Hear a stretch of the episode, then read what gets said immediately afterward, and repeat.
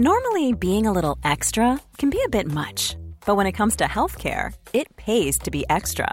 And United Healthcare makes it easy with Health Protector Guard fixed indemnity insurance plans. Underwritten by Golden Rule Insurance Company, they supplement your primary plan, helping you manage out of pocket costs without the usual requirements and restrictions like deductibles and enrollment periods. So when it comes to covering your medical bills, you can feel good about being a little extra. Visit uh1.com to find the Health Protector Guard plan for you. Burrow's furniture is built for the way you live. From ensuring easy assembly and disassembly to honoring highly requested new colors for their award-winning seating, they always have their customers in mind. Their modular seating is made out of durable materials to last and grow with you. And with Burrow, you always get fast, free shipping. Get up to 60% off during Burrow's Memorial Day sale at burrow.com slash ACAST. That's burrow.com slash ACAST. burrow.com slash ACAST.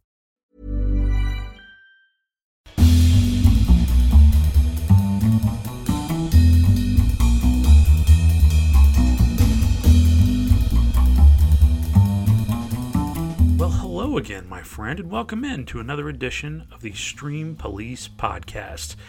Man, I swear to God, I'm not just saying this. I think you get better looking every single time we meet up at this time of the month. I am Clint Davis. I talk movies and television here on the show every single month. We've been bringing it to you for about five years now here on the Stream Police, and uh, in just a little bit, we'll be hearing from my pal and yours, Andy Sedlak, who talks music right here on the show. If this is your first time joining us somehow, thank you for uh, coming into the fold. And uh, this show's a little different than most of the podcasts you may have listened to. We do it monologue style. So I do a little monologue. I talk movies and television. Then I pass it over to Andy. He does a little monologue from his house uh, in Cleveland. By the way, I'm sitting in my closet in beautiful Columbus, Ohio.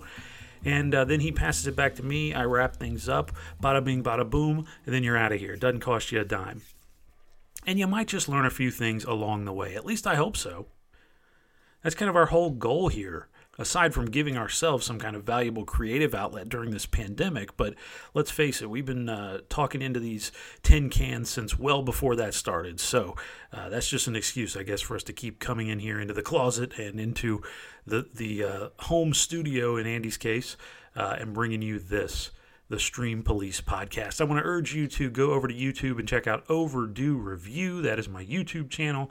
If you want to see my sparse video output over there, it's pretty, uh, it, it's it's it's pretty sparse. It's about as sparse as you would expect for someone who has a full time job, um, has a two year old, and uh, doesn't make any money from YouTube. So that's probably about what you'd expect. So, but if you go there and check it out, I think you'll like what I have done and what I hope to continue doing there on a semi regular basis at Overdue Review on YouTube. And I'm on Instagram also at Mr. Clint Davis. Andy is there as well if you want to follow him at Andy Sedlak. A lot of times I'm posting about what movies I'm watching, and Andy is posting a lot of times about what record he's pulling out of his massive shelf uh, of vinyl at home up there by the lake our 84th edition of the program. And I always enjoy the October show, I got to tell you, because we always do a spooky theme song in the greatest TV show theme song of all time this week. And we'll get to that in just a few minutes.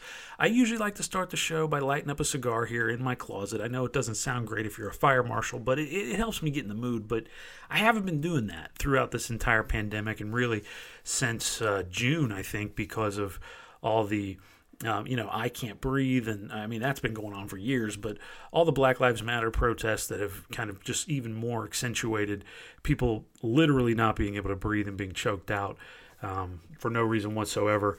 And uh, so I just don't feel like lighting up stogies right now is sending the right message here on the show. So I'm not going to do it until, at very least, we get this COVID 19 thing wrapped up. But I don't know. I'm hoping I've got a reason to light up a stogie come uh, the first week of November, but I guess we'll find out about that before the next time we get together.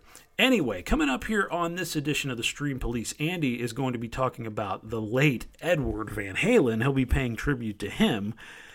Man, another Titan. We just have been like Neil Peart, John Prine, Eddie Van Halen, but especially like Neil Peart and Eddie Van Halen, like two real virtuosos of their instruments and like in popular music because Rush is a very popular band, Van Halen very popular chart topping band uh, for a couple decades, and these guys were like the best at their instruments. I mean, Peart's up there with the absolute best drummers ever. And Van Halen's up there with the best guitar players to ever play the instrument. Some people would argue he is the best to ever play the instrument.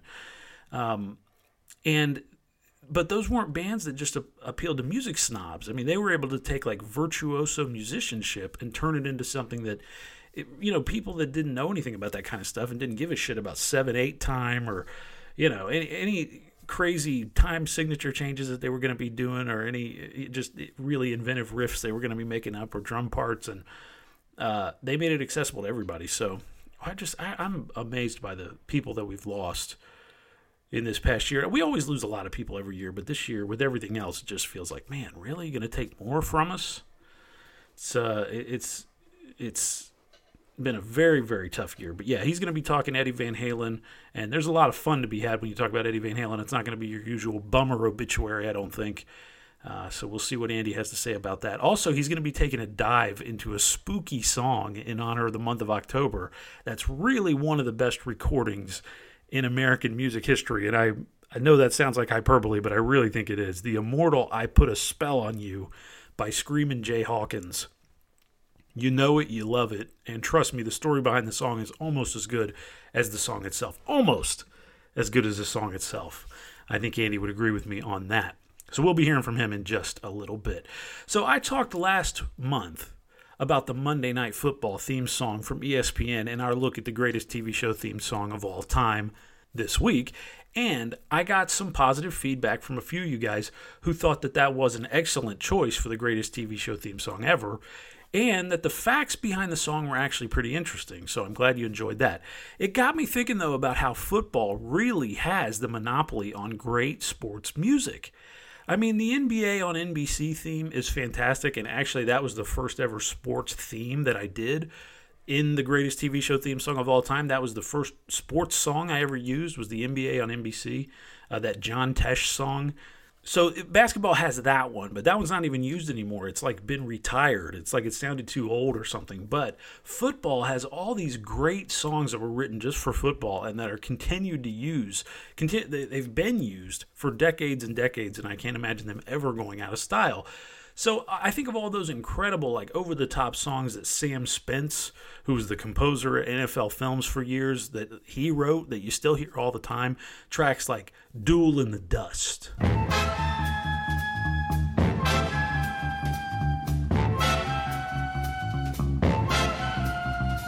Or March to the Trenches.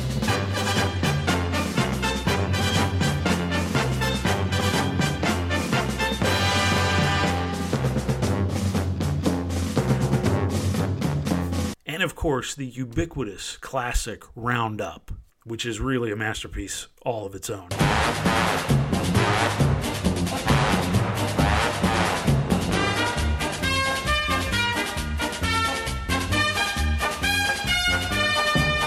But did you know that I, your humble narrator, love football music so much that my ringtone is actually one of the songs that they use under highlights on ESPN's NFL primetime. It's this song. This song plays every time my phone rings. If you ever call me, this is the song I hear.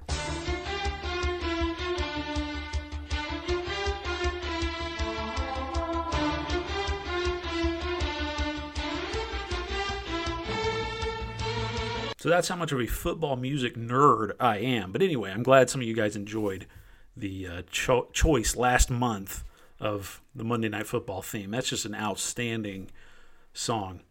If you want to ever give me any feedback on the show, you can always write me at theclintdavis at gmail.com, T H E Clint Davis at gmail.com. And you can reach out to Andy at sedlakjournal at gmail.com, S E D L A K journal at gmail.com. All right, let's get on to it. Let's get to the greatest TV show theme song of all time this week our 57th entry into the canon. And like I said at the beginning of the show, every October, going back the last four years, I've singled out a creepy theme song in this segment. And we've covered the themes from American Horror Story. We did that one. We did Unsolved Mysteries. Alfred Hitchcock Presents a couple years ago. We did The Addams Family last year uh, at this time. And this year, we're going with what has long been one of my favorite TV theme songs ever. It's one of those that I think perfectly captures the style of the show. I think it captures its era perfectly, and I think this song will get buried deep into your head. I'm talking about the opening theme from CBS's The Munsters.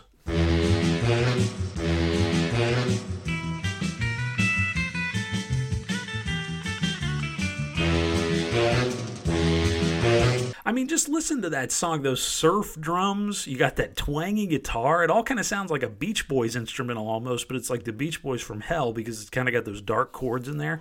This whole track is just so 1960s.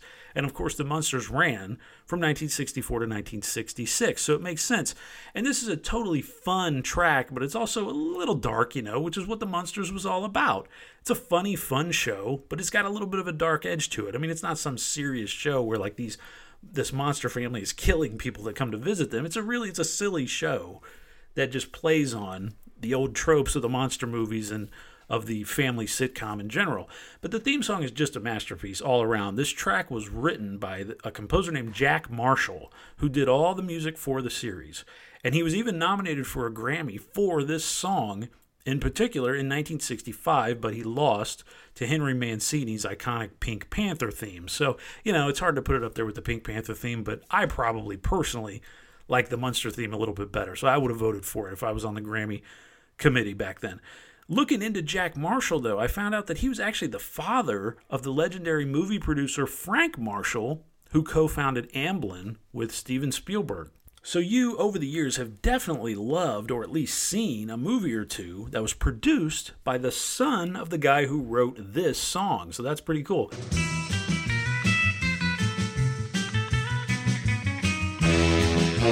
If you don't know anything about the Munsters, it was this sitcom that followed a family of monsters that included a father who was modeled after Frankenstein's monster there was a vampire mom, there was a grandpa and a little boy. The grandpa was a vampire also, and the little boy was a werewolf.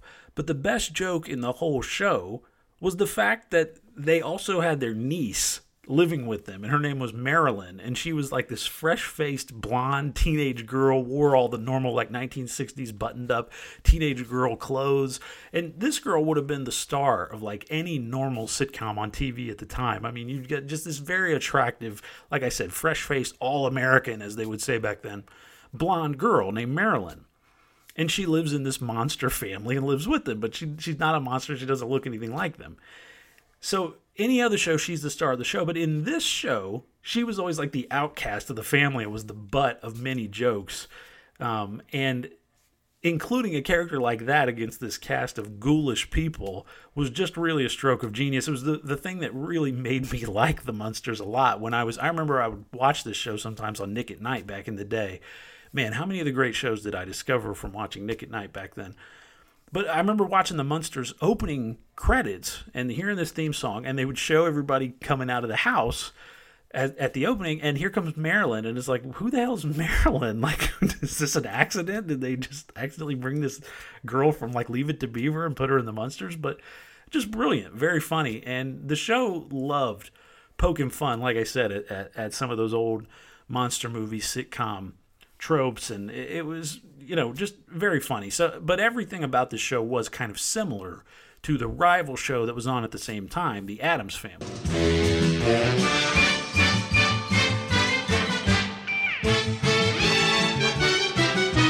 The Munsters also had this really great cast. You had Fred Gwynne at the top. Yvonne De Carlo was in there. She played the wife. Al Lewis played the grandpa. They were all the adults in the cast, and they all three, like pretty serious actors, brought some earnestness to what could have been totally silly stuff, especially Yvonne De Carlo. I mean, you're talking about a big stage drama actor, and she's playing, you know, this vampire wife woman on a sitcom and really brings some seriousness and some weight to what could have just gotten lost in itself in how silly it was because it was really silly, and their makeup was very over the top. It was much more over the top makeup than the addams family was. The addams family, they could almost pass as a normal family if they wore different clothes. But like the Munsters, I mean, Herman Munster looked like Frankenstein's monster. So there's no way. I mean, he's he's like eight feet tall. He's got the big like block head. He walks around like, you know, all his body parts are fused together from zombie parts, and it's uh, it, it's just totally silly. Uh, and the kid's got like the bat wing, or he's got the werewolf hair, and the grandpa's got like the bat wing vampire hair, and he sleeps hanging upside down. And all this stuff. I mean, they're, they're sleeping in coffins and everything. It's just it's all really very over the top and silly. But the actors did a nice job making it a little bit, you know, more weighty than it should have probably been.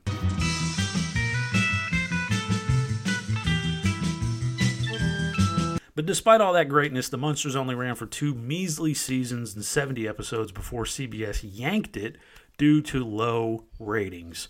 The show did inspire six movie spin-offs that I had no idea about, one of the one of which actually went to theaters in 1966, and two of which had most of the original cast back in them. The rest of them they replaced them with various actors, and a lot of them were made for TV. I think a couple of them were even animated. So just, you know, they kept this franchise going even though the show was pulled off the air after only 70 episodes. So it had a really short run. So it's a wonder that we even know about this show still to, to this day, but it has had such a longer life in syndication than it did uh, when it was first on, when it was really just a flash in the pan and it was gone. And actually, I found out when I was looking into those Munsters movies that the late Edward Herrmann, who played Richard Gilmore famously on Gilmore Girls, he played Herman Munster in a 1995 made for TV movie called Here Come the Munsters. So he actually replaced Fred Gwynne a couple years before Gilmore Girls comes out. He's playing Herman Munster. Who knew? So, in honor of Halloween, The Munsters from CBS from 1964 to 66, gone way too soon. Its theme song by Jack Marshall is our pick for the greatest TV show theme song of all time this week.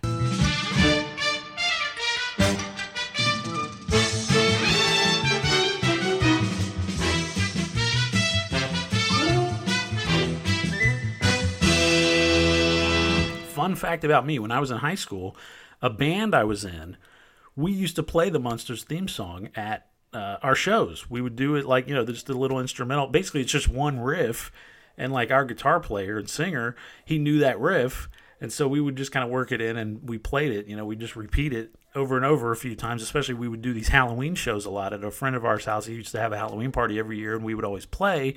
And uh, we did the munsters theme, so it was kind of fun. I don't know if any of the kids knew what the hell it was, but we knew, and we thought it was cool.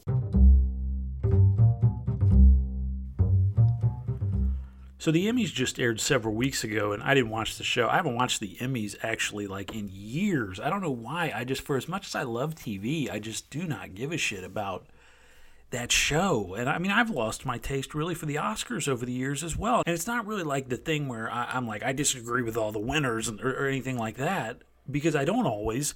It's just I don't really care about watching those shows anymore. And I used to really those used to be big deals for me, and I loved watching the award shows. But now I really all the fun's kind of gone out of them for me, and I just don't really care that much. They're just kind of all the same, and I, I don't know. So I didn't watch the Emmys, but um, I did notice that HBO's limited series, I guess is what they're calling it now. It was going to be a full-on series, but you know the future of it is kind of up in the air. Anyway, Watchmen won a ton of awards uh, at the show, won 11 Emmys at the show um, and just dominated the limited series category like nothing else even had a chance. So um, I had been meaning to get around to Watchmen for a while because the book, the 1986 uh, graphic novel that it's based on, uh, called Watchmen, is I mean honestly it might be my favorite book of all time. It was the book that really like I read it in college for the first time and it got me into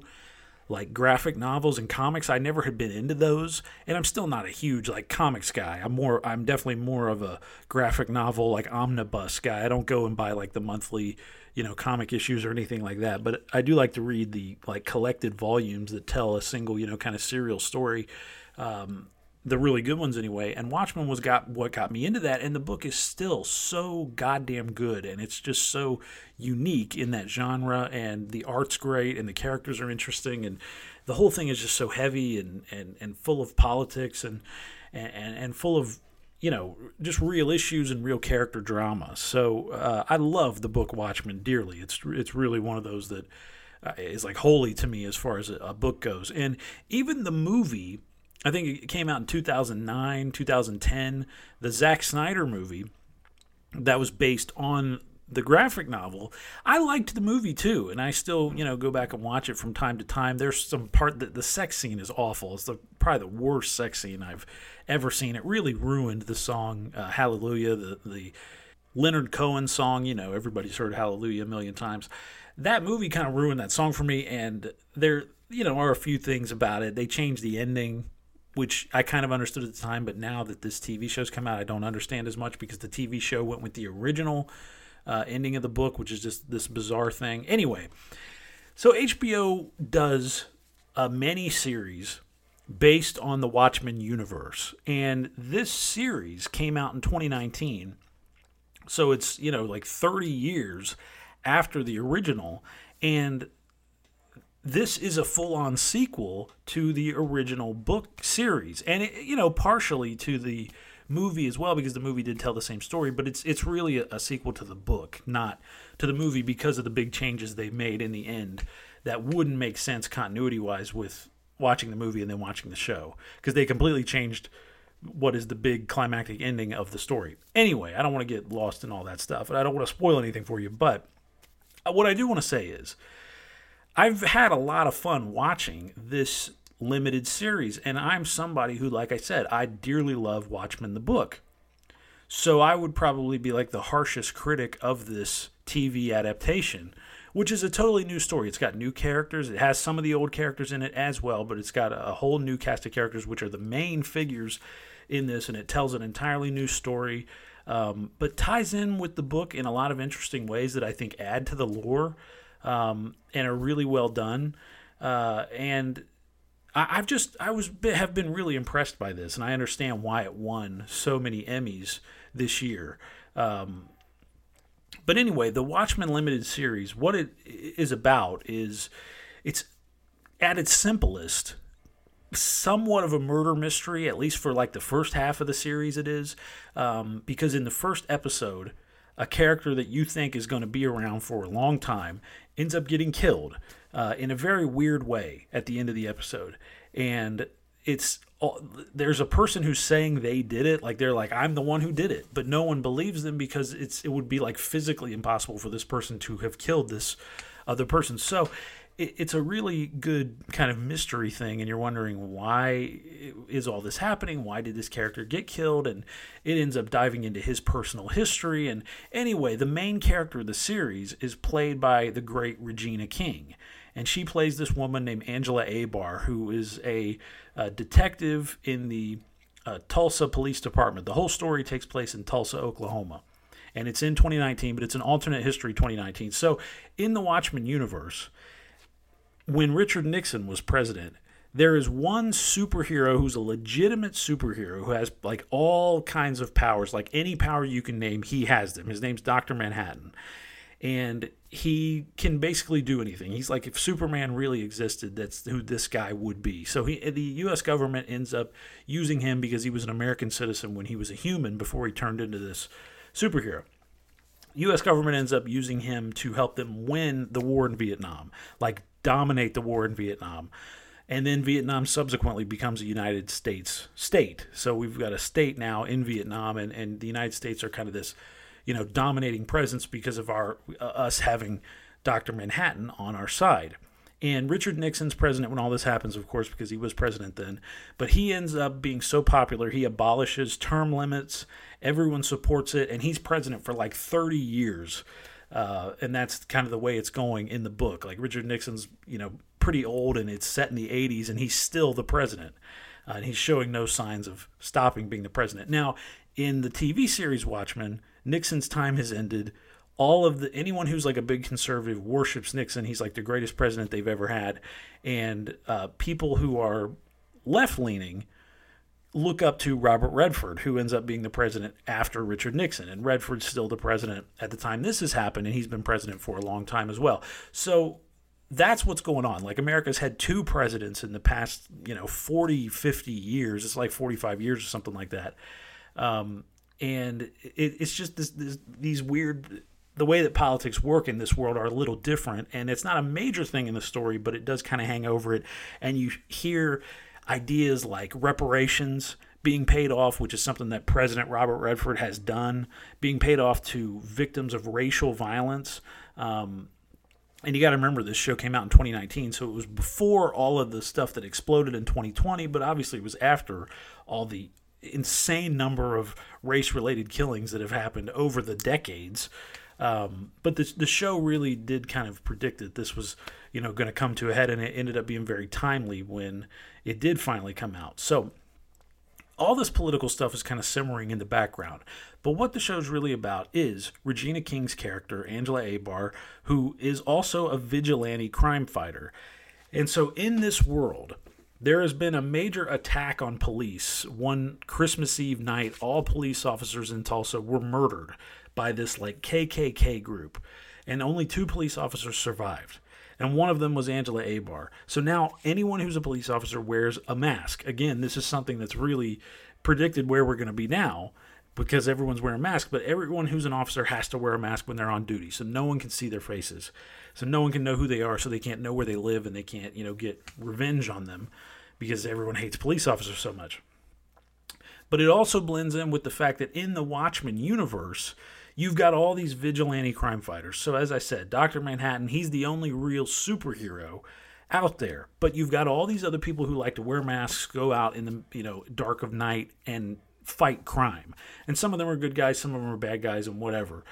But the fact is, vigilantes are illegal. They've been outlawed in the United States. So they're they're committing crimes when they're going out and fighting crime. So it's this whole thing like people hate people that wear masks, eh, but some people love them, some people worship the heroes, other people hate them. The entire culture is kind of fascinated by these vigilantes, but they're not people with superheroes. They're just people who kind of like to kick ass. And sometimes, like I said, it's for good, sometimes it's for bad. So that's what the whole universe is basically about. It's a pretty complicated thing.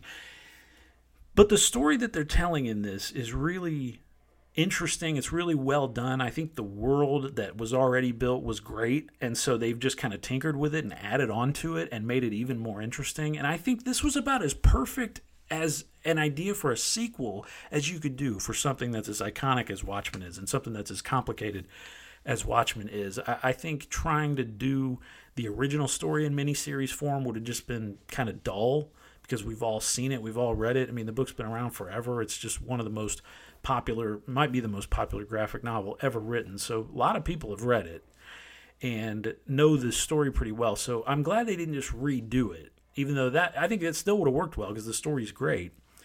But doing something that is set in this time period and has to do with our world, but also is connected in the Watchmen universe. Um, was really cool and really unique. And this this TV series was created by Damon Lindelof, who I've talked a lot about here on the Stream Police over the years. He's the guy who created uh, Lost, you know, on ABC, and obviously that was just a cultural phenomenon in its own. But then Lost ends, and Lindelof creates uh, The Leftovers on HBO. And I picked The Leftovers as the best television show of the entire 2010s when I was running down my top 10 TV shows of the last decade. Um, as the decade was coming to a close, I told you I thought that The Leftovers was as good as TV got in the 2010s, and I stand by that. And Lindelof was the guy who created it. I mean, he he's just a master of telling stories on television, and he's proven it further with Watchmen because this is really really good stuff. Um, I I don't know that I'd say it's better than The Leftovers. Uh, but it's a different kind of thing, and it's a shorter thing because it's just one season of a story. And Lindelof said he was done with it after this season. He was like, "This is the story I wanted to tell. I don't want to do." HBO wanted him to do more seasons, and he told him no. So they left the door open for, well, if you know you you have any more stories that you come up with that you want to tell, then let's do them. Uh, so hopefully this will come back and he'll come up with something else. But he was inspired clearly and came up with something really good here. And the writing staff, you'll see at the end of the episode, it'll say who directed the show, who wrote the show. And it's a lot of women. It's a lot of uh, people with names that don't sound like Jeff Smith or whatever, you know, the typical like white guy name that you see attached to programs in television and and in movies. It, it, seems like it really was a work of a diverse crew of people behind the scenes, uh, and the cast is that way as well. So it's um it, I, have been very impressed with it. I, have really liked it. And if you had any interest whatsoever in checking out Watchmen, I think you should. If you're somebody who loved the book, you definitely should check out Watchmen. I, I think it's going to be tough for you, honestly, if you haven't read the book or seen the original or, or seen the 2009 movie.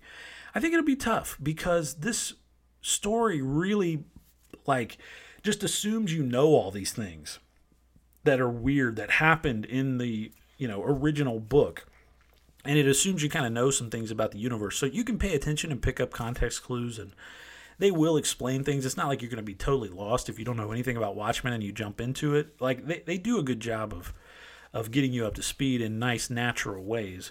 Um, but i think it really will help you if you have read the book at least once or seen the movie like i said. Um, because it's just there there's a lot here that connects to the book. So I, I was kind of impressed with that because I, it surprised me that they would lean so heavily on what happened in the book um, in this sequel that was made for television. Uh, but they really did. I mean, it, it was like they were respecting people who were fans of the book, and they were respecting the original, you know, work by Alan Moore and by Dave Gibbons uh, in creating this TV show. So it was a really good way to do a sequel, I think, to a beloved work that is Watchmen. So uh, I, am I've been a big fan of it. I, have got one episode left, uh, so I'm almost finished with it. But I've been very impressed. I've uh, really it, it's had moments that were really funny. It's had some really serious, gripping moments. It's had uh, some great looks at real history, including in Tulsa. Um, the Tulsa Race Massacre from 1921, which I didn't know anything about. I had never heard of this. It's this horrible crime uh, carried out by white supremacists back in the early 20s in Tulsa, where, which had a thriving black community at the time. It was there was an area called the Black Wall Street, was what it was called, uh, where all these black business owners were like, I mean, really doing really well in the early 20s in Tulsa. It was like the epicenter of kind of black business culture. Um, and then, of course, all of these white supremacists got together, burned all these businesses, killed a lot of people right out in the middle of the streets. Um, and it's just a brutal moment in American history that I didn't know a lot about. And I mean, surprise, surprise, we never heard about that one in our school history books. So the show gets really into that and into what the government could do, should do, maybe to pay people back, but also what would happen if the government did agree to pay people back and the inevitable backlash that would come from it. So it's a, there's a lot of stuff going on here. I think it's really um, important for our world right now that a show like this came out and uh, was just done the way it was done. So I'm glad that Watchmen won all those Emmys. I'm glad that HBO put their money behind it because this is a real HBO prestige project. Um, and HBO, you know, just crushes it pretty much anytime they do a limited series.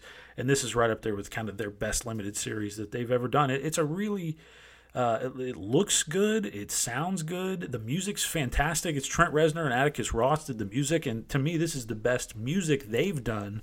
They've been doing, you know, scores for movies and TV shows for like the past decade constantly, ever since they did the, the score for the social network.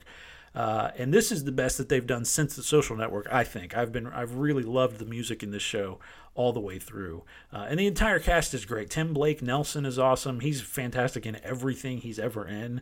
Uh, same can be said uh, about Jeremy Irons, Jean Smart, uh, Lou Gossett Jr. is in it. There's a lot of really good actors here, along with Regina King, carrying this show, and it's got a lot of humor, and it's also got um, just a lot of serious stuff. So it's it's really well done, and they do flashbacks really well in this show too, which is hard to do.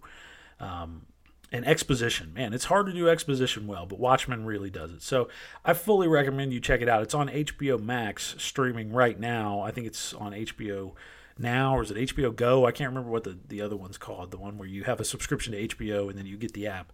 It's on that one too. Uh, but it is on HBO Max right now. That's where I've been watching it. So I've loved it. But if you uh, check it out, I, I, recommend you totally read the book. I mean, it, it, doesn't take you that long to read it. It's a graphic novel. It's a it's a long one, but uh, I think you'll be gripped and you'll really enjoy it. Maybe if you're not a graphic novel person, I wasn't when I first read this book, but I certainly became one, uh, and and fell in love with it. So it's it's fantastic. But at very least, check out the movie, which is also on HBO Max right now. And I think you'll be interested, and it'll probably make you want to read the book. It's just a cool story, cool world, um, and I'm glad that HBO backed it up and and and put their money behind doing a TV show of it. And I'm glad somebody like Damon Lindelof got behind it because he he's just a master. I compared him before to Rod Serling as far as being TV being his medium, and I think it, it holds true. So Watchmen's some of the best stuff that he's done.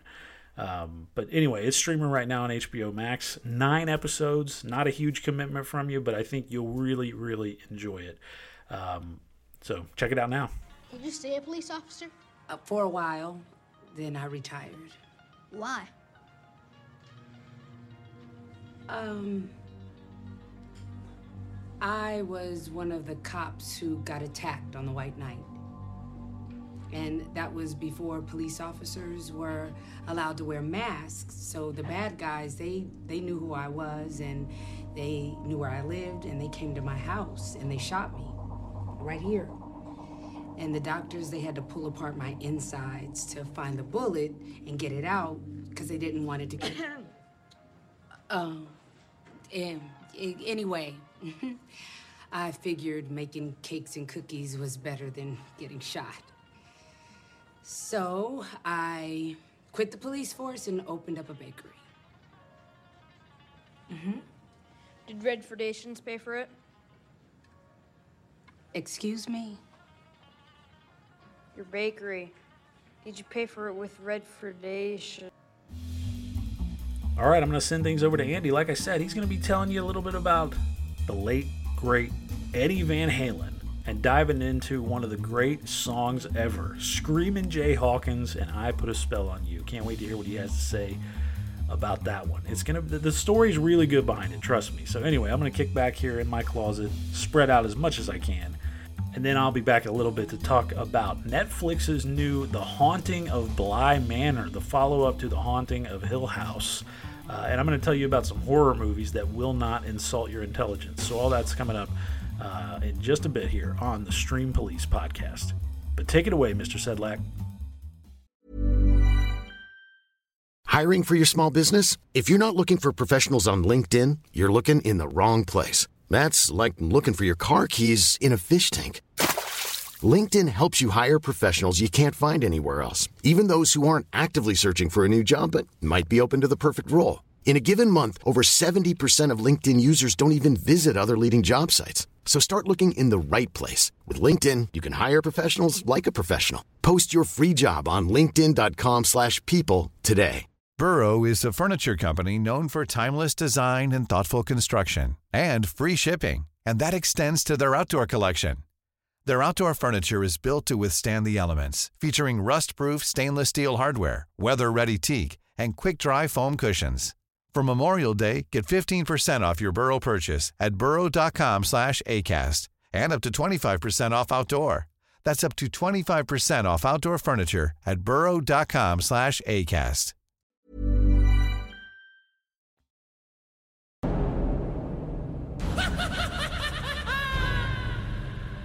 Yes, it is spooky season.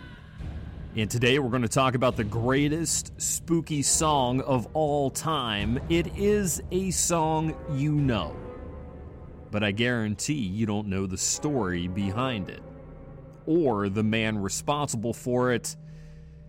It's a gentleman who is otherworldly himself. Plus, a tribute to Eddie Van Halen. My name is Andy Sedlak. Thank you for listening to the Stream Police podcast. I handle music duties around here. It's a responsibility that I love, one that I cherish. Just like Clint, this is an outlet for me, a nice little oasis in my month. And I thank you for joining us, my friend. This is a reminder that we don't get paid a nickel for what we do. And it's good, but but you know, we could make it better. And that'll come with more support. So please just take 2 seconds. Maybe give us a positive rating. That'll do wonders. If you want to actually write a review, that will go even further. I know there are generous hearts out there that listen to this show, so please give it some consideration. I I thank you in advance. All right? Let's get on with it. Get on with it. Yes, get on with it. We do need to take a moment to recognize the life and triumphs of Eddie Van Halen, who died in early October after a long battle with cancer. What can you say about Eddie Van Halen? He was a technical powerhouse. When he ripped a solo, it was like watching an action scene in a movie. It was like a high wire act. You know those internet videos of guys like wrestling gators? That's what it that's what it looked like when when Eddie ripped one of those solos. You're watching it and you're saying to yourself, "How did he how did he do that? How did he do that?"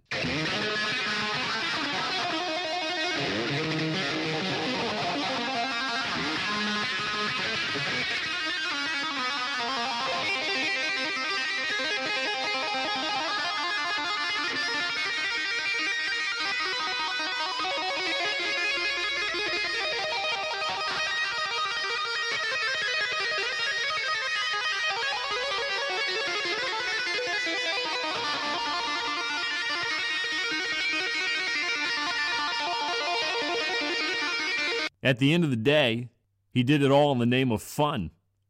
You know, you see these self-serious guitarists who treat the instrument like like an engineering project. That wasn't Eddie Van Halen. He knew that rock and roll was an outlet for a good time. He was not a stuffy guitarist, despite his technical treatment of the instrument. It was the best of both worlds, pun intended.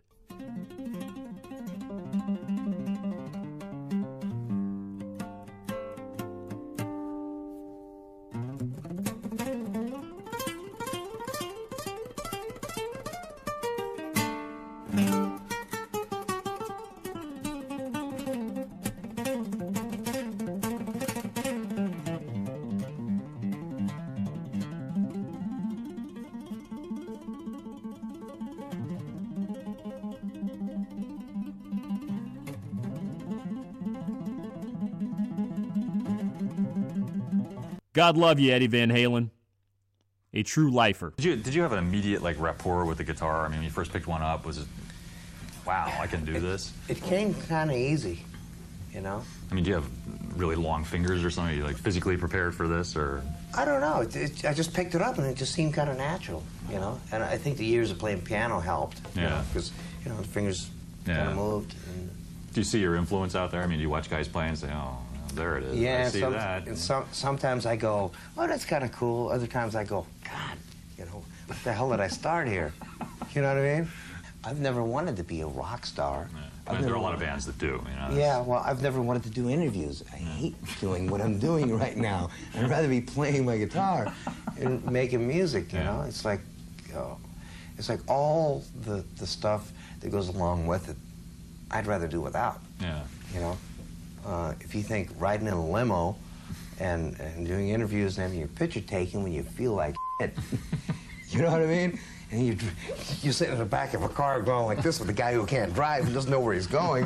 If you think that's great, go ahead and be a rock star. You know, I'd, I'd rather just stay home, make music. Yeah, it looks like uh, Van Halen's 2014 album, A Different Kind of Truth, uh, will end up being their last. It was somewhat overlooked at the time that it came out, but but now's a good time to check it out. Uh, you know, of course, records like 1984 are great, but but sometimes it's good to explore some of the less traveled areas of a band's catalog. Do it as a tribute to Van Halen. Let's switch gears. I think Halloween now is bigger than when I was a kid. Adults never dressed up when I was a kid. They do now. There are so many Halloween movies, and you know the candy aisles start showing up in, in the grocery stores earlier and earlier.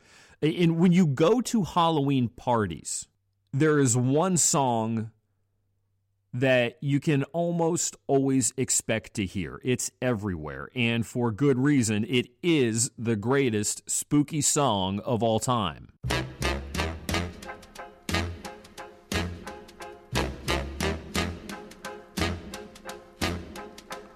I put a spell on you.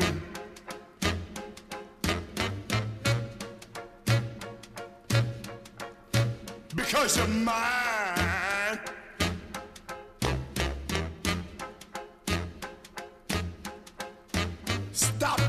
Things you do.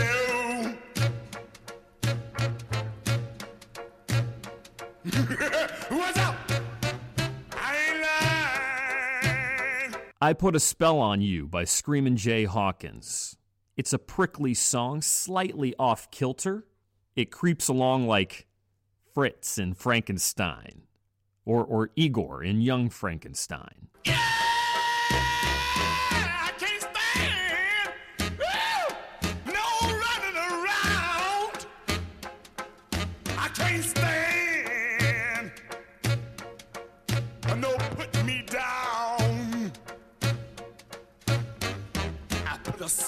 on you.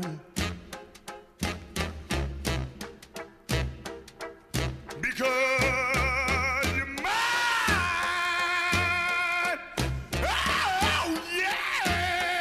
I Put a Spell on You was released way back in 1956. Didn't do much when it came out, but after a few years, people started covering it. The first cover came out about two years later, leading up to Nina Simone having a big hit with it in 1965. Here is Nina Simone's version of I Put a Spell on You.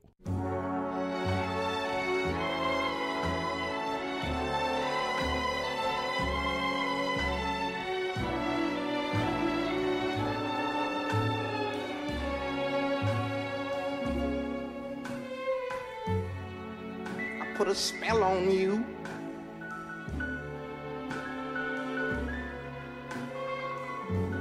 'Cause you're mine. Do, do, do, you better stop the things you do. I ain't lying. No, I ain't lying. You know I can't stand it. You're running around. Know better, Daddy. I can't stand it cause you put me down. Yeah, yeah. I put a spell on you. Because you're mine. That's strong. And really, it's no wonder why so many people covered this song. Out of the gate, it's got a strong concept, good melody, relatively easy to sing, and it leaves room for someone to put their own unique stamp on it. Here's Creedence Clearwater Revival's version of the song.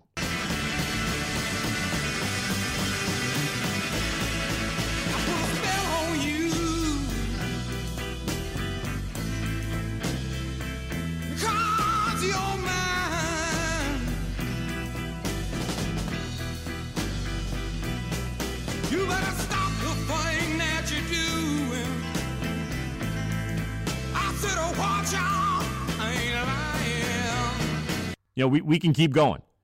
Here's Marilyn Manson's version of I Put a Spell on You.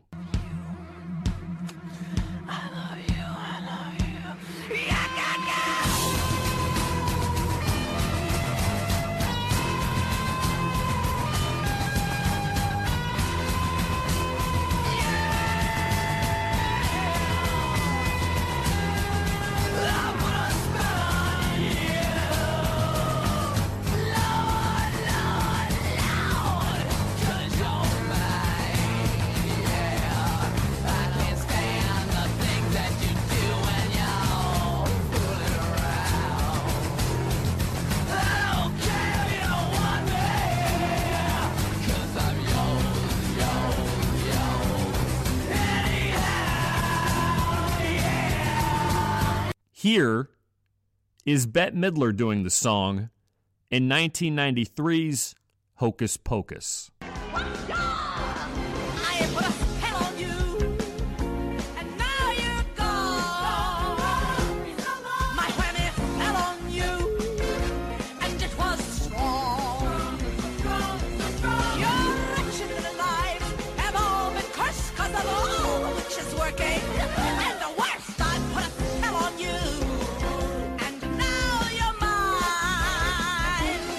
Jay Hawkins actually wrote this song. It was unusual for performers in the 1950s to write their own material.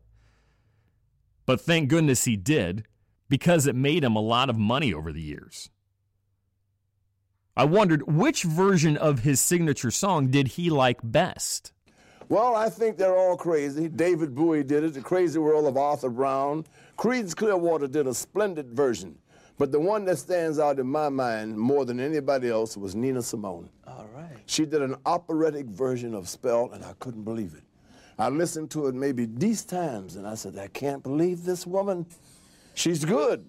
But she made me angry last year because she put out a book called I Put a Spell on You, her autobiography. And she says, I was overwhelmed when I heard Alan Price's version of Spell. And I said, Alan Price? I know Alan Price did a cover.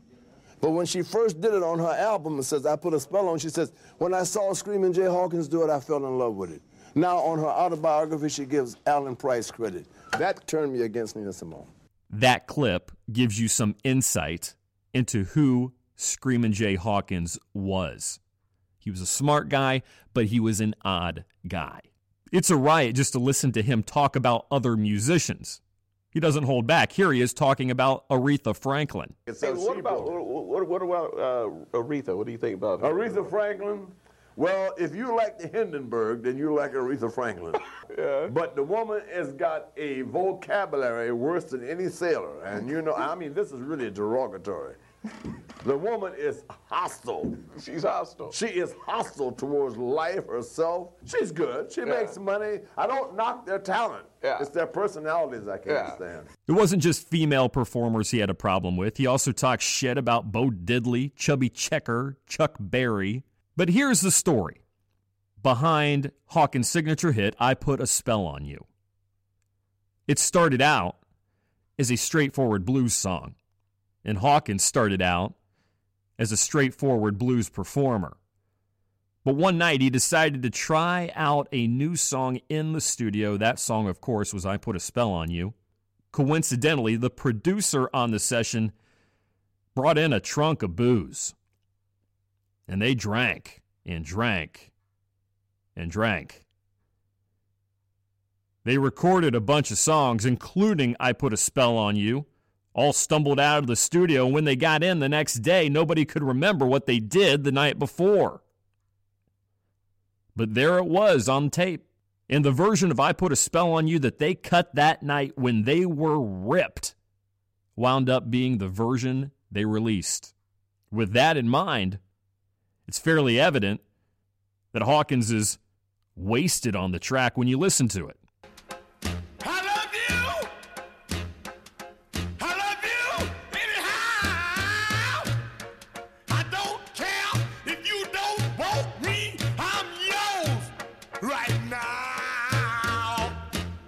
A spell on you. Because you're mine. Ah, ah, ah.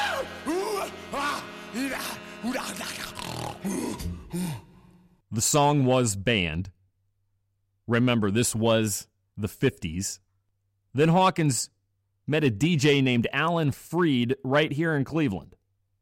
He convinced him to milk that, that creepy vibe of the song for all it was worth. So Hawkins put a bone between his nose when he went on stage, started dancing with a voodoo stick. He wore capes. He had a necklace of skulls.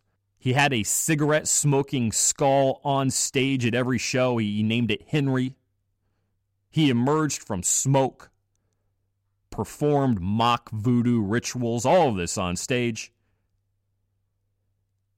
And Screamin' Jay Hawkins, in the process, became the first shock rocker. Here's a song of his called Constipation Blues.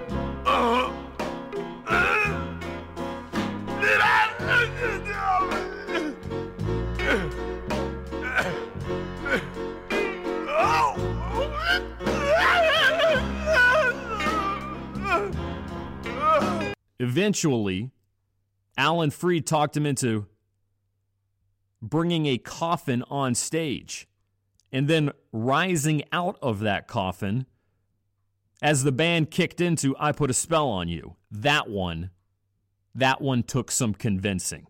Now, I told him, I said, I won't do it.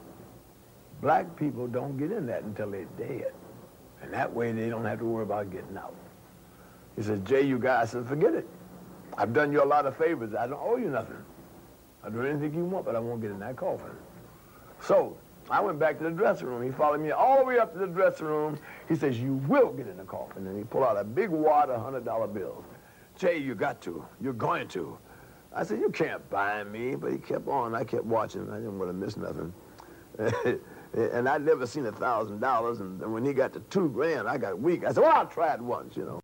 Screaming Jay Hawkins eventually made his way into movies, and he did TV spots, and he always played a, a spoof of, of kind of like a voodoo priest.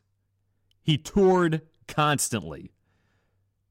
And things being what they are, he met women. He met a lot of women. Hawkins claimed to have fathered 57 children. Some reports, however, claim that he fathered as many as 70. Very few of them knew about the others. Jay Hawkins died in 2000 at the age of 70. But his final wish was for all of his kids to get together. So his biographer set up a website. Now remember, this was still in the early days of the internet. And asked people to self identify themselves as Hawkins' kids. One after another came forward. Not all of them had proof, but, but many did. This was especially shocking to the legitimate children that he had, three of whom were in Cleveland, which is where Jay Hawkins is from, where and where he was first married. He actually uh, grew up about 20 minutes from where I am right now. So his legitimate kids were in disbelief. They told a documentary filmmaker that they didn't know a thing about these other kids. And it's been especially hard for his family in Cleveland uh, to have dealt with the shock of knowing that there's all these other children since they felt that they were the only ones. My name is Leanne Hawkins, and everyone calls me Sookie. I was born in Cleveland, Ohio, to Screamin' Jay Hawkins. I am his number one child. When I first heard it, I didn't believe it. If my father said that, I wouldn't believe it. I wouldn't. How would you feel if it was your father? How would you feel? It's all in the headlines, and everywhere you go, people pointing at you and say, What number is you? That's what people are doing to me. When they find out who I am, what number are you? 32? 24? Then they start laughing. It's not funny. You're talking about my father. Screaming Jay Hawkins was married six times. A total of 33 kids were verified by his biographer after his death. A dozen of his kids made the trip to Cleveland for a reunion in the early 2000s. In total, Jay Hawkins released 21 albums between 1958 and 1999, but the only hit he ever had was I Put a Spell on You. That's not to say other tracks don't deserve attention. I like quite a few. Here's one called The Same Damn Thing. No matter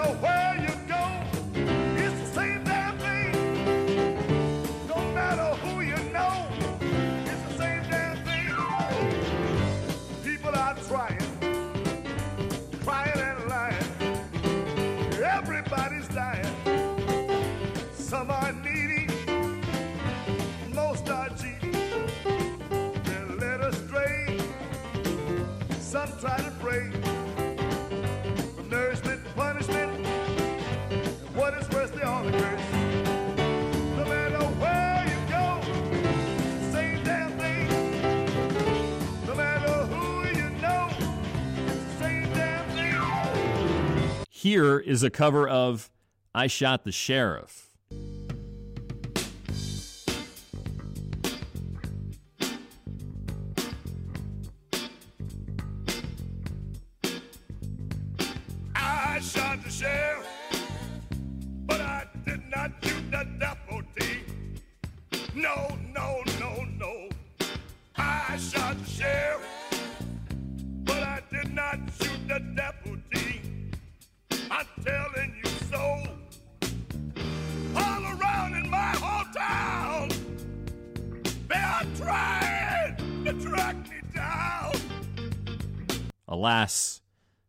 Remainder of his life, he was remembered for I Put a Spell on You and his wacky stage show that went along with it. It was enough. It afforded him a career, and he milked it for every penny he could get. I Put a Spell on You by Screamin' Jay Hawkins is our pick for the greatest spooky song of all time. Most people think there really is something wrong with me, and, and I guess deep down in my heart, John, maybe I am crazy. But if that's the only, if, if being like this enables me to go to the bank, I'm going to stay this way.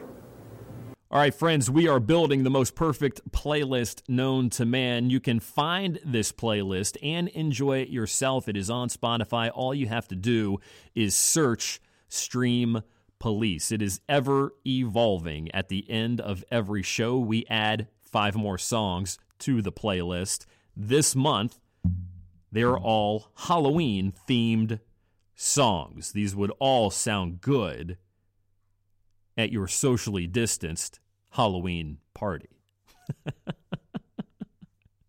First, it's Whistling Past the Graveyard by Tom Waits.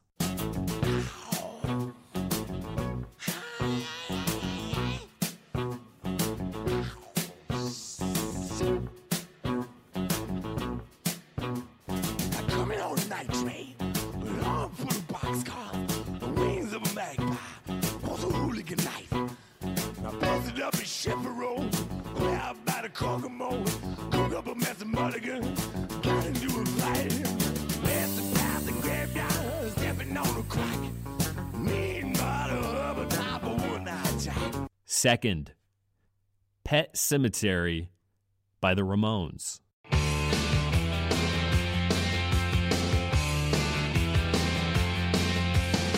Under the with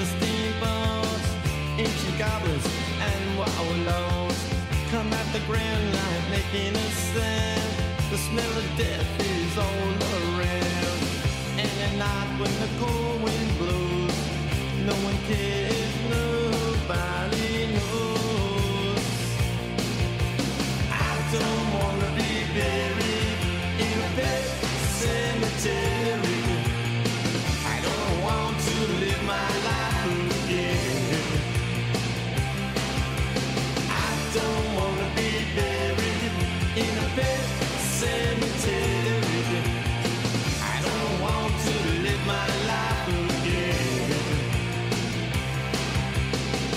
Next, it's Dead Man's Party by Oingo Boingo.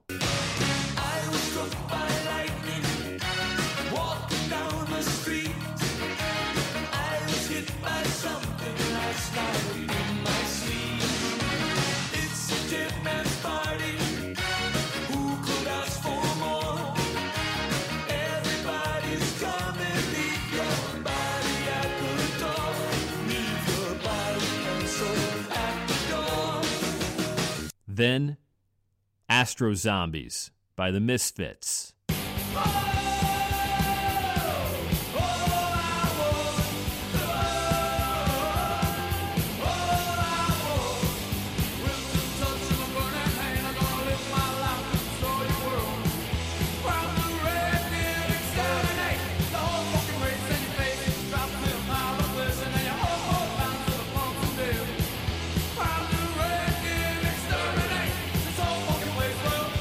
Finally, we have Zombie Zoo by Tom Petty. This one is for Ben Crawford.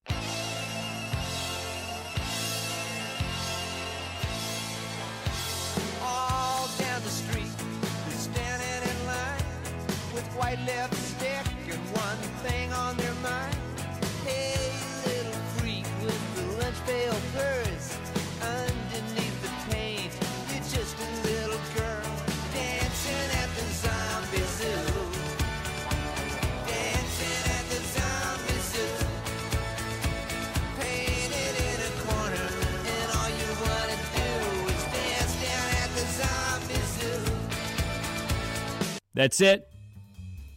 That's all I've got. I'm going to toss it back to Clint. I enjoyed what he had to say about Watchmen. Let's see what else he's got. All right, be good, stay safe, peace out. Clint, take it away.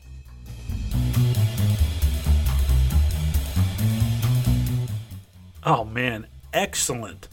Excellent picks there. Zombie Zoo by Tom Petty. A deep cut if there ever was one. I love that song. Great tune, man. I know uh, you know you were kind of heavily zombie focused, especially there in the end, but I would have maybe thought uh, when I'm thinking of great like Halloween themed songs, I always think of uh, Little Red Riding Hood by Sam the Sham and the Pharaohs. That's one of my absolute favorites. Great song if you've never heard it. It's kind of creepy um, and goes perfect with the season. It's funny and silly and I mean Sam the Sham and the Pharaoh. So what do you what else could you expect? Who doesn't love a good 1960s novelty act? All right, so I don't want to give you a full review yet, but I wanted to real quick tell you that I've been watching The Haunting of Bly Manor, which just debuted on Netflix a few weeks ago as uh, of me recording this. And this is the new I don't want to say new season because it's not a it's not a follow up. Uh, it's not a sequel to uh, The Haunting of Hill House, which was just excellent. I told you I thought The Haunting of Hill House when it came out was about as scary as anything I've ever seen done as far as television horror goes, and I think it's it's right up there with the best things Netflix has ever produced, regardless of genre. That show, man, I wasn't sure like for the first four or five episodes, I didn't really find it that frightening, but then the last few episodes, whew, dude, I mean, I still think about some of the images from that show in the end. Uh, and the the big reveal just blew me away. So I thought The Haunting of Hill House was just a hell of a ride and uh, a great show from Netflix. So anyway, the people that that made The Haunting of Hill House decided to do another season series. I don't even know how to refer to it really in reference to that show, but this this one is called The Haunting of Bly Manor. And it's its own new show, but it's got a lot of the same actors in it. So it's kind of doing the anthology thing, and it's based on another classic book, whereas The Haunting of Hill House was based on the book The Haunting of Hill House. The Haunting of Bly Manor is based on the classic Henry James novel, The Turn of the Screw, which is one of the great titles ever in literature. I've never read The Turn of the Screw, but I've seen the movie that uh, it was that was based on it. I should say, uh, The Innocents. The Truman Capote. Truman Capote wrote the script for the movie. Um, came out in the 60s. Fantastic movie. I'll be telling you a little bit more about it in a little bit. But I love The Innocents. I thought that was one of the best horror movies I've ever seen. And The Haunting of Bly Manor is the same story. So I'm pretty excited about that. Except it updates it into a more modern time. Whereas The Innocents was, you know, kind of old fashioned. It was in black and white, uh, t- took place back in the old days. Haunting of Bly Manor takes place in the 1980s uh, and today, and it kind of goes back and forth.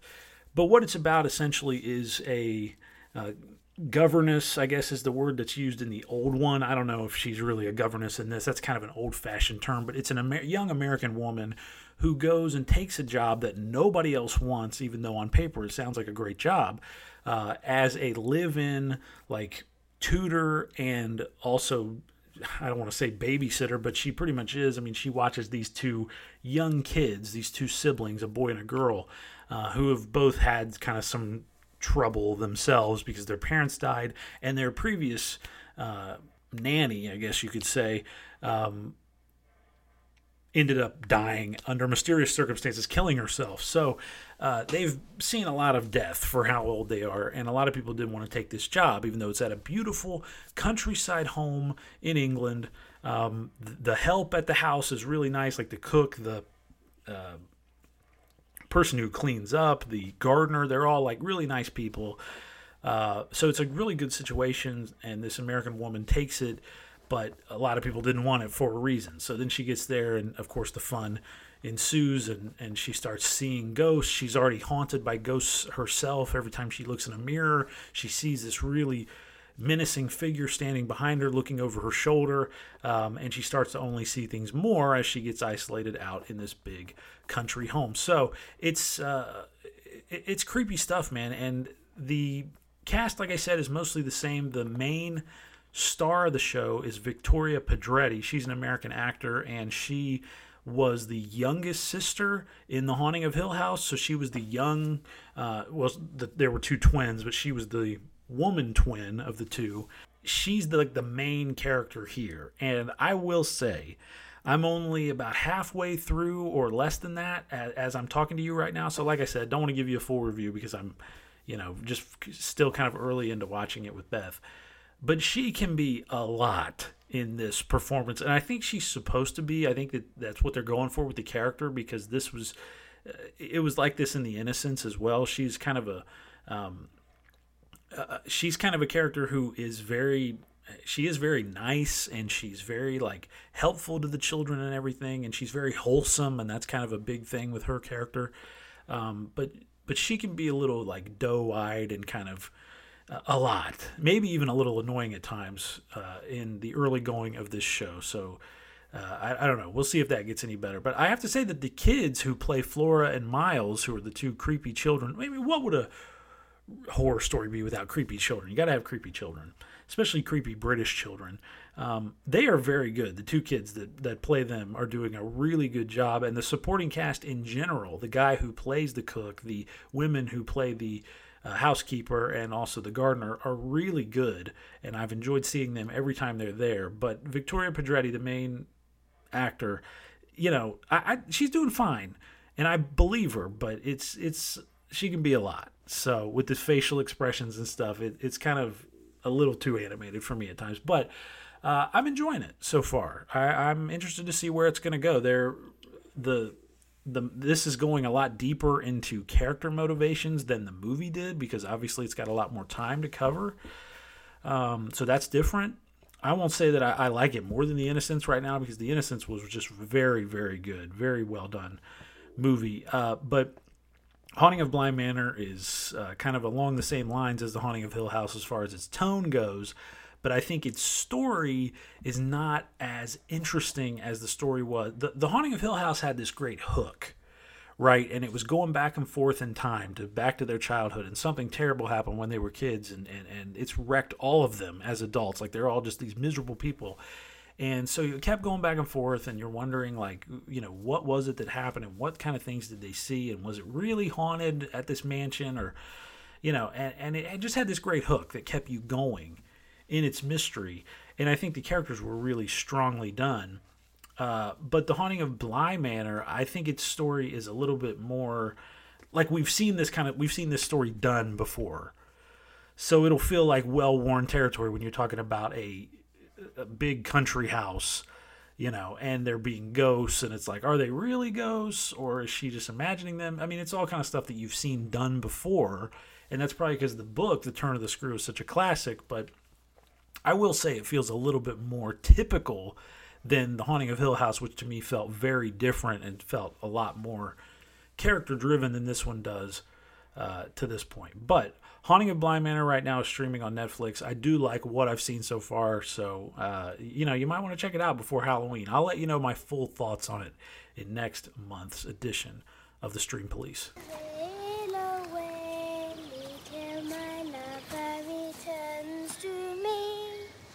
What a beautiful song. What song? The one you were just singing? You're Miss Clayton. You must be. Oh, and you're so pretty. I told Mars you'd be pretty. How perfectly splendid. You must be Flora. I hope I didn't startle you. Not at all. You're expected. Oh. I'm just so, so pleased you're here. Mrs. Grose want to see you. And Miles. Mm -hmm. And Owen. And Jamie. You know, I've met Owen. When did you meet Owen? On the car ride up. Now, what's that?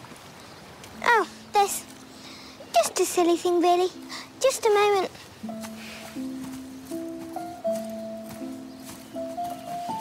What a gorgeous lake. Oh, you mustn't. It really is just a smelly old pond. And do you know there are leeches in there? Whole little things like vampire slugs and the nastiest beetles. Who needs that old pond anyway? There's so much else that's so much better. It really is perfectly splendid to meet you.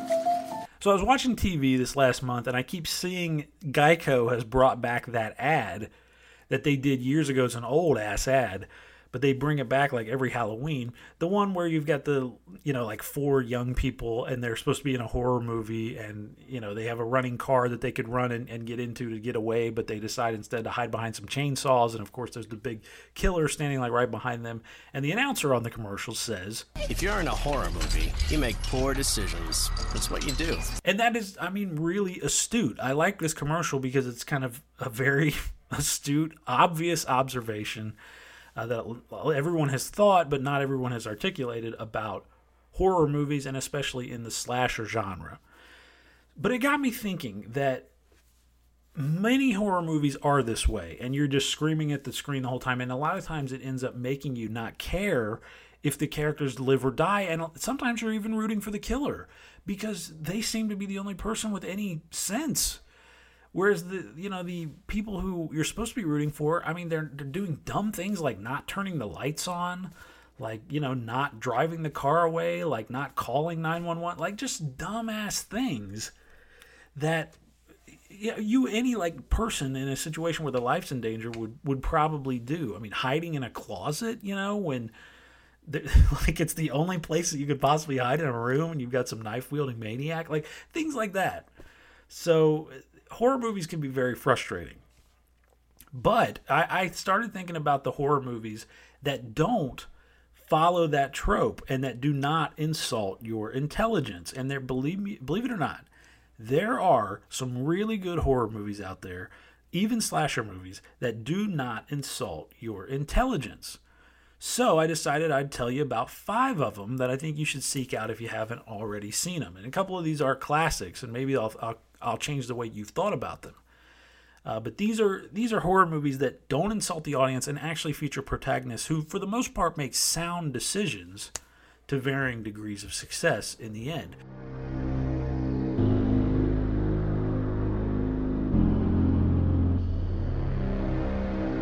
So first off, I want to start with 1980's The Shining one of the all-time classic horror slasher movies. Stanley Kubrick directs it. Stephen King writes the source novel. Stephen King famously hates the film uh, because Kubrick, you know, took it in such his own direction as he's going to do. I mean, he's he's the ultimate auteur director.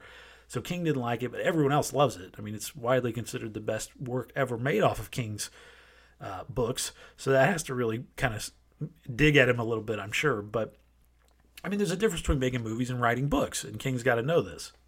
So, but The Shining from 1980, it's, I mean, I can't say anything more about it than has already been said. It's, it's a fantastic movie. It's totally creepy. It's got one of the great ending shots ever in history. It's got some of the most beautiful cinematography, period.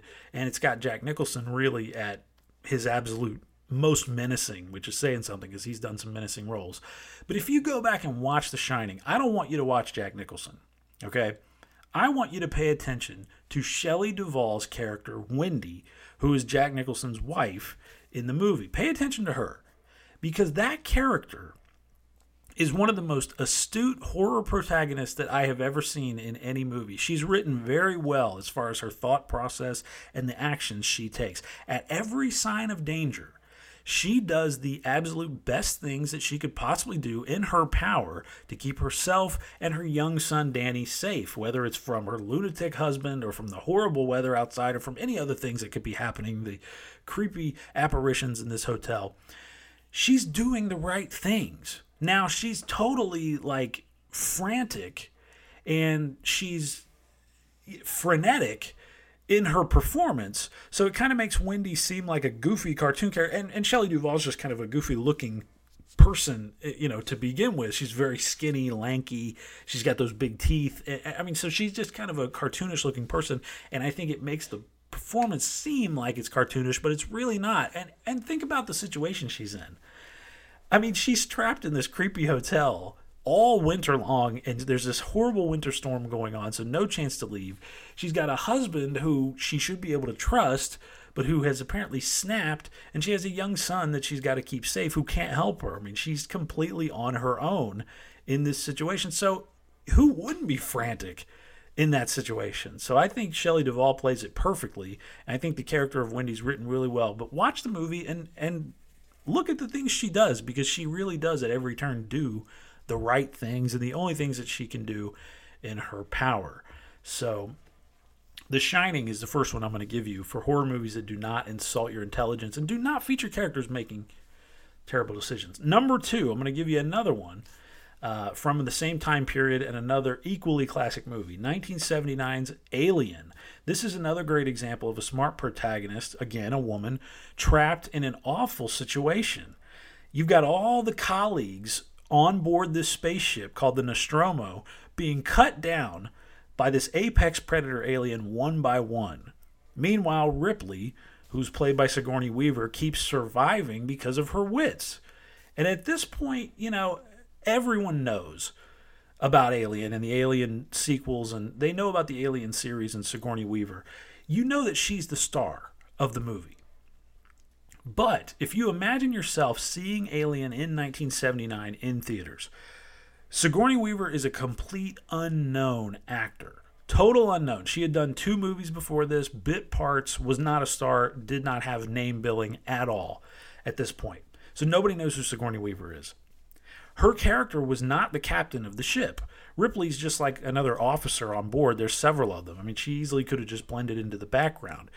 So you sit down to watch Alien in 1979, you have no idea like that she's going to be the, the main character. You're going to think it's going to be the captain or someone else, probably. You're not going to think it's going to be this woman who's going to end up getting out in the end and, and being the big badass of the whole crew.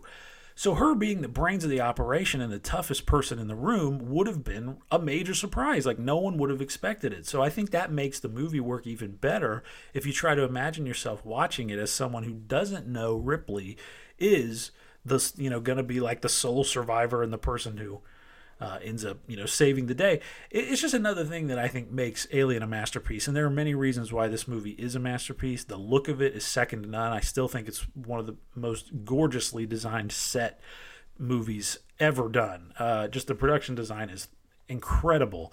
Um, and it's a it's a fantastic movie. The sound is so good. The the actual alien, the design of it is is incredible it's a, a wonderful movie. I love it. Uh, I never get tired of watching Alien. So that's a, again another horror movie that does not insult your intelligence. You will not be screaming at the screen, at least in the case of Ripley. You won't be screaming at the screen telling her not to do certain things because she knows what to do. She's trained in this stuff, and uh, she's a smart person, a smart character. And That's more than you can say about many horror protagonists.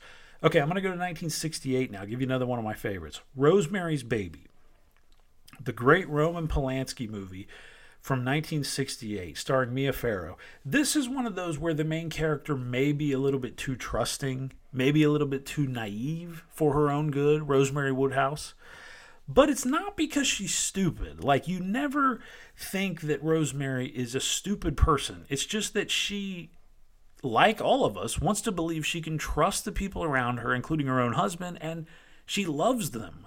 And so she gives him the benefit of the doubt. So the main character, though, played by Mia Farrow, is this gentle woman, very gentle. As far as horror protagonists go, there might not be one that's more gentle than Rosemary. She's not a badass. She's not going to cut anybody down. She's not going to pull a baseball bat out and knock your head off with it. She's a very gentle person. And she's just in this awful situation. But she trusts her husband. She trusts her kindly neighbors and she trusts her doctor to help her get through what is a rough pregnancy. If you don't know anything about Rosemary's baby, she is pregnant, li- young woman living with her husband in a new apartment building um, in the city. So this is not one of those movies where you're out in the country. Uh, Rosemary's Baby breaks a lot of the old horror tropes, and it's another reason why I like this movie so much um, because it shouldn't be that scary, but it is. And this movie is terribly scary.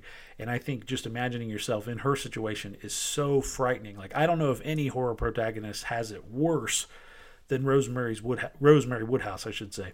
Um, but she's pregnant and she starts to become increasingly paranoid that the people around her are trying to use her and use her baby for something nefarious. So, uh, unfortunately, in her situation, every person is tilted so far against her that she's essentially left completely helpless, especially in how frail her physical state is. I mean, she's not a very, like, she's a very thin, you know, rail thin woman to begin with. She looks almost sickly through the whole movie, and then she becomes pregnant, so it's even worse for her as far as physically what she's able to do. So you feel bad for Rosemary, and you really want to help her, but I don't, you never get the sense that she's stupid And that's a credit to the writing and it's a credit to Mia, Mia Farrow's performance, which is stellar uh, in this movie. She's just the victim of this massive conspiracy and she's unable to trust anyone and it's unfortunate. So that's the that's the story with Rosemary's Baby. It's another another horror movie that does not insult your intelligence for one minute. It is one of those though sometimes where you're like screaming at tell, screaming at the screen and telling her not to be so naive, but how can you blame her? I mean, what reason does she really have to not believe these people and not trust them and, and to not think that they have her best interests in mind, especially her own husband? I mean, why would he sell her out?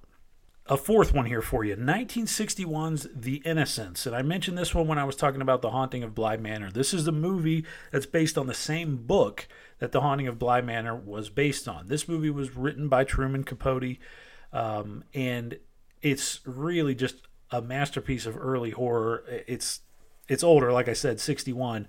The governess character in this is certainly this smart, mature woman. So she's not a character who's making poor poor choices again, but you get the sense again that she's the victim of her own mental health issues here. So everything that happens can kind of be seen as being her own fault or a supernatural event that makes her the victim. So either way, her decision making is sound from start to finish. You don't ever think that the governess is doing the wrong things, but you just wonder if her mind's playing tricks on her or if she really is the victim of this awful circumstance that no one can get her out of at this point. If these ghosts, if they're real, have been targeting her. So the Innocents is really good at that. Again, not insulting your intelligence, not making you feel stupid. And I never once wanted to yell at the TV when I was watching that movie. So that is rare for the horror genre. 1961's The Innocents. And finally, I'm going to give you one from 1988. It's called The Vanishing. And this is a foreign movie. It's uh, all done in Dutch. So if you're into foreign movies, you definitely need to check this one out. It's uh, Criterion Collection has released a version of it that you should seek out if you can. Do not get it confu- confused. Just whatever you do, do not get it mixed up with the American remake that came out in the 90s and I think had Jeff Bridges it's also called The Vanishing, but it that one is like just trash compared to this one. This one, even though they were both done by the same director, interestingly, but the original The Vanishing from 1988 is so good. If you want a grim movie, like a, if you like your horror movies grim and dark, check out The Vanishing because it really is both of those things. This one comes from the Netherlands, and uh, it's one of my absolute favorites. This this is a movie unlike the other ones I've talked about, the main character in The Vanishing does make some really bad decisions that put himself in danger. But here's the difference between his decisions and the decisions of the typical horror movie protagonist who makes dumb decisions. You understand the whole way through why he's making the decisions that he's making. You get it because the writing does the service of you understand why he's doing these things, why he's putting himself in danger. So the story what it's about is a guy who has searched for years obsessively for his girlfriend who disappeared one day while they were on vacation together in France. They were a young couple in love and she just vanished. And so for like a decade later he's obsessed with trying to find her. So he puts himself in great danger in the pursuit of clues and he finally starts to make, you know, some he finally starts to make some tracks and figure out maybe what happened to her but he starts going down a rabbit hole and putting himself in real danger doing this. But if you put yourself in his footsteps you feel like you might make the same choices. What the vanishing is all about is obsession and when you need to let something go and when you need to call something a loss even when it's someone's life that you're talking about here. Um, and it's you know how the the idea of making yourself into a hero as he may think of himself, can really be dangerous for you and can get yourself killed. Uh, so the guy in this movie refuses to move on, remains frozen in this single moment in time where his girlfriend vanishes, and he follows the clues at his own peril. So it's uh, it's a really well done movie. It's got one of my favorite endings ever in the horror genre, and I think um, you'll really like The Vanishing. If you're if you're into foreign movies, you know, again, it's in it's in Dutch, so it's not an English language movie. It might be a little hard for you to find, but it's Criterion Collection, so you should be able to check it out at your library or on the Criterion channel or somewhere else. It's not that obscure. Uh, but it's a really good movie. Knocked me on my ass the first time I ever watched it a couple years ago. So there you go. Five horror movies that do not insult your intelligence and really don't make you scream at the screen very much. 1988's The Vanishing, 1961's The Innocents, 1968's Rosemary's Baby, 1979's Alien, and 1980's The Shining. When you go back and watch The Shining again, I'm telling you, watch Shelley Duvall now. But don't watch Jack Nicholson. Watch Shelley Duvall and see how astute she is. She's smart. She's smart. She might be a total like, you know, over the top screaming and stuff like that, but she's she's smart. She knows what she's doing. I just want to go back to my room. Why? I'm very confused. I just need a chance to think things over. You've had your whole fucking life to think things over. What good's a few minutes more gonna do you now? Stay with me. Please. It was kind of a lean month for me as far as the best thing I watched this month. I always like to tell you about the best movie that I watched in the past month. It was it was lean for me. I had a hard time picking a best one, but uh, the my favorite movie I watched this month was 2016's Rogue One, the Star Wars spin-off movie. Um, and I think honestly this is the best of all the Star Wars movies that have come since the original trilogy. Uh, in, you know, including the you know the George Lucas prequels and all the Disney Star Wars movies, and I've liked you know, a couple of the Disney Star Wars movies, I really liked um, The Last Jedi, and I, I liked The Force Awakens as well.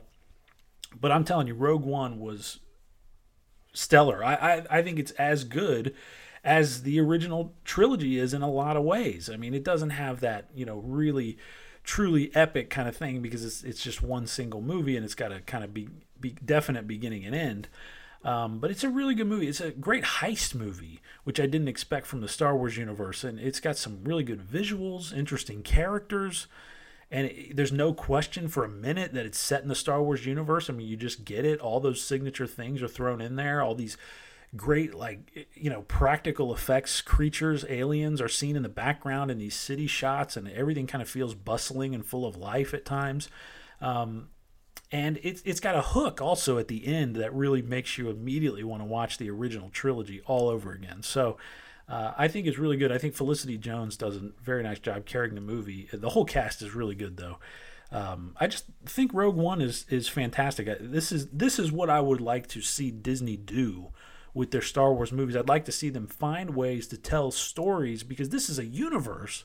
Find stories that haven't been done to death and new characters that we haven't seen a million times before and, and tell us these stories, but in that classic Star Wars visual audio experience that we get from knowing it's Star Wars, but all new story. And I, I think uh, Rogue One was definitely that. So it's a it's a really good one that Disney should be proud of. If you somehow missed it or just thought it was not really worth your time, check it out. Even if you don't necessarily like Star Wars that much, it's just a really tight action heist you know, kind of movie. So it's it's really well done. It's got some cool characters in it as well. What is it you want? The work has stalled. I need you to come back. I won't do it, Krennic. We were on the verge of greatness. We were this close to providing peace and security for the galaxy. You're confusing peace with terror. Well, you have to start somewhere. All right, let's get to what is streaming right now. I always like to give you some streaming recommendations on Netflix, Amazon, Hulu, and HBO Max. I'll tell you something funny and I'll tell you something serious. For something funny, let's go to Netflix now. Uh, it's not necessarily a comedy, but it, does have a lot of funny, darkly funny moments. 1996 is Fargo uh, a modern classic from the Coen brothers. It's uh, also actually streaming on Amazon right now. So if you have Netflix or Amazon and you haven't watched Fargo, give it a watch. I mean, this is a, a just a one of a kind American classic. It's got a great mystery story in it as well. Some iconic visuals, some uh, great dialogue, uh, and just a cool movie. Not a lot of movies being set in the Midwest, uh, but this one was, and this one was really unique when it came out, and it inspired one of the best TV shows I think in modern TV history. So it's uh, this is where it all started. Fargo from 1996, streaming now on Netflix and also on Amazon. Something serious for you on Netflix from 1999 Sleepy Hollow. Don't sleep on Sleepy Hollow. This is a uh, really cool movie that I have always liked and I've always thought was underrated. Visually, this is as good as Tim Burton has been uh, ever. I mean, Tim Burton's known for his visuals. He's given us some of the most eye-popping movies that we've ever seen. And Sleepy Hollow is, is a dream. And Christina Ricci's great, and Johnny Depp is fantastic, and Christopher Walken just creeps the hell out of you as uh, the Headless Horseman. And Geoffrey Rush is in it as well. It's got a very, very good cast um, and a good story, a good twist on the classic, you know, done to death Washington Irving um, Ichabod Crane Sleepy Hollow story, which is kind of the original American horror story, uh, which is pretty cool. So that is uh, streaming for you right now on Netflix. Fully recommended on a Halloween night, especially if there's a little fog outside. Check that one out. Um, I do also want to mention that Hannibal is now on Netflix. I just in passing want to mention that I, Hannibal was also in my top 10 TV shows of the 2010s. It's a show I've deeply loved ever since the first time I watched it, but it was always it was never on Netflix, it was always on Amazon Prime. So if you have Netflix and you missed out on Hannibal, give it a watch. 3 seasons, you'll be through it really quickly. Uh, it does some really interesting things with the universe of the Hannibal Lecter books and kind of blending all those books together into one TV series uh, and telling all these stories out of order and uh, it's got a great performance at the top from Mads Mikkelsen as Hannibal Lecter. So uh, I could not recommend Hannibal more. I absolutely love that show. But that's now streaming for you on Netflix. Also perfect for Halloween time. All right, let's go to Amazon. Something funny for you. 2006's Borat. Now, Amazon just announced that it's it's going to be the home of the new Borat sequel that nobody knew was coming, and that's coming out here in the next couple weeks. But the original Borat an absolute classic. I remember going to see it in theaters and and dying laughing. Just the whole theater, everyone was cracking up the whole time. You couldn't even hardly hear half the dialogue. Um, just brilliantly done. You know, political, very satirical, and you know a little bit offensive, of course, in a lot of places. But I think really does a nice job of of uh, pointing out some of the things about America that we shouldn't be so proud about of ourselves. So it's a it's a it's just a one of a kind kind of movie. So if you've never seen Borat, check it out. It's on Amazon Prime right now.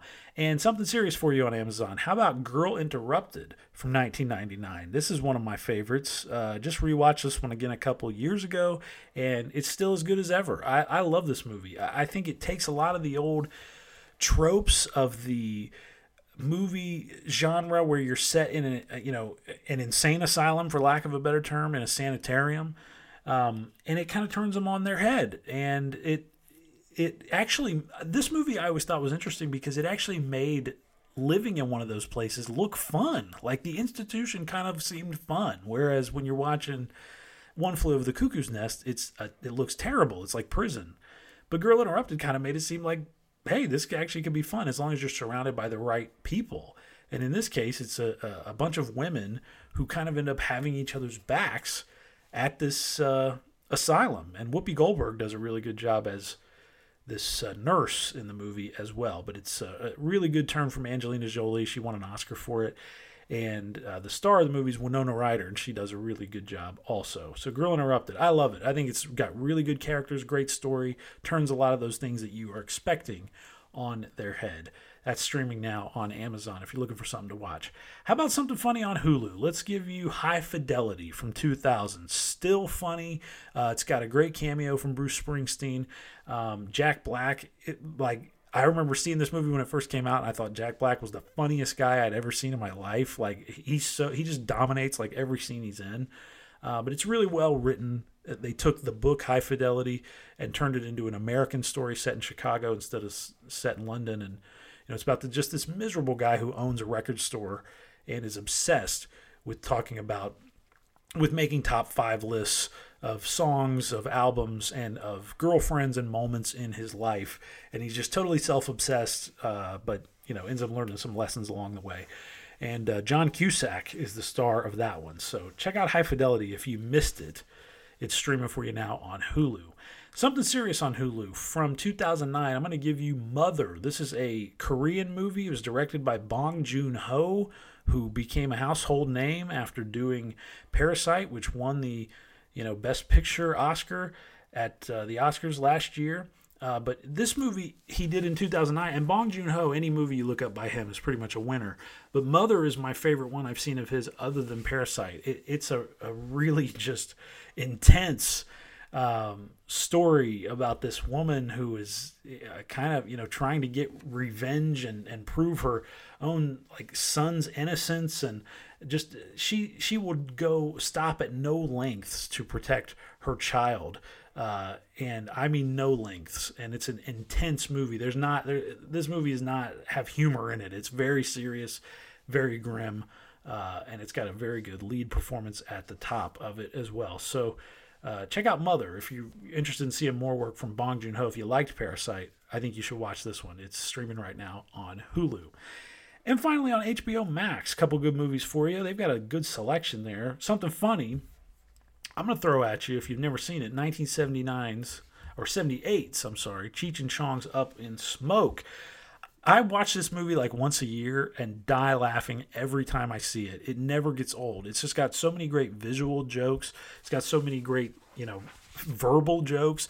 Great soundtrack, kick-ass soundtrack from top to bottom.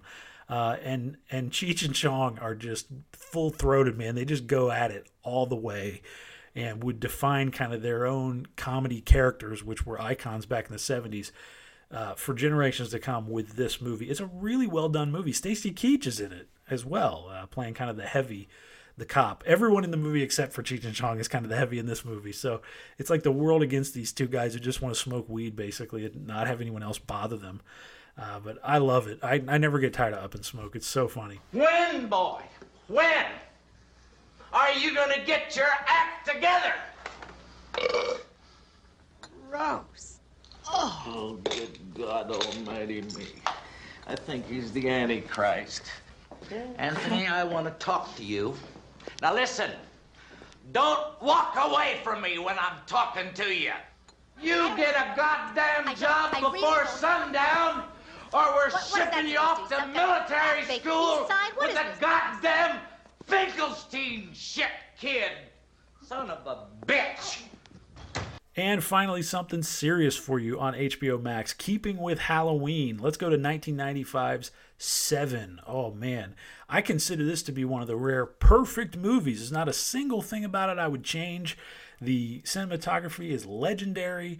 The script is classic. The uh, performances are awesome. It's got great actors right at the top of it. It's got the nonstop rain. It's got awesome music on the soundtrack. One of the best opening title sequences ever, and maybe the best ending in uh, thriller history. I mean, it's got to be right up there. So th- just this movie has everything. There's not a single thing about Seven that I would change. I, I, I love it every time. It's one of those every time I see it on, like on IFC or something, got to watch it. Can't stop. So uh, just unbeatable as far as modern noir goes. Seven's right at the top of the heap. So check it out on HBO Max right now. If somehow you've missed it after all these years, although I have a hard time imagining anyone not having seen Seven at this point. All right, my friend, that's going to do it for another edition of the Stream Police podcast. Thanks for hanging out with us again this month.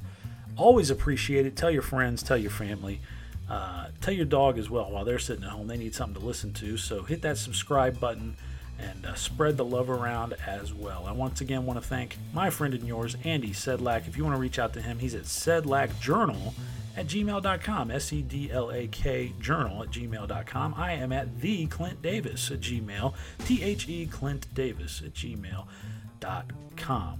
Uh, check us out on Instagram as well, and check me out on YouTube at Overdue Review. We'll talk to you again in a month. Until then, stream on.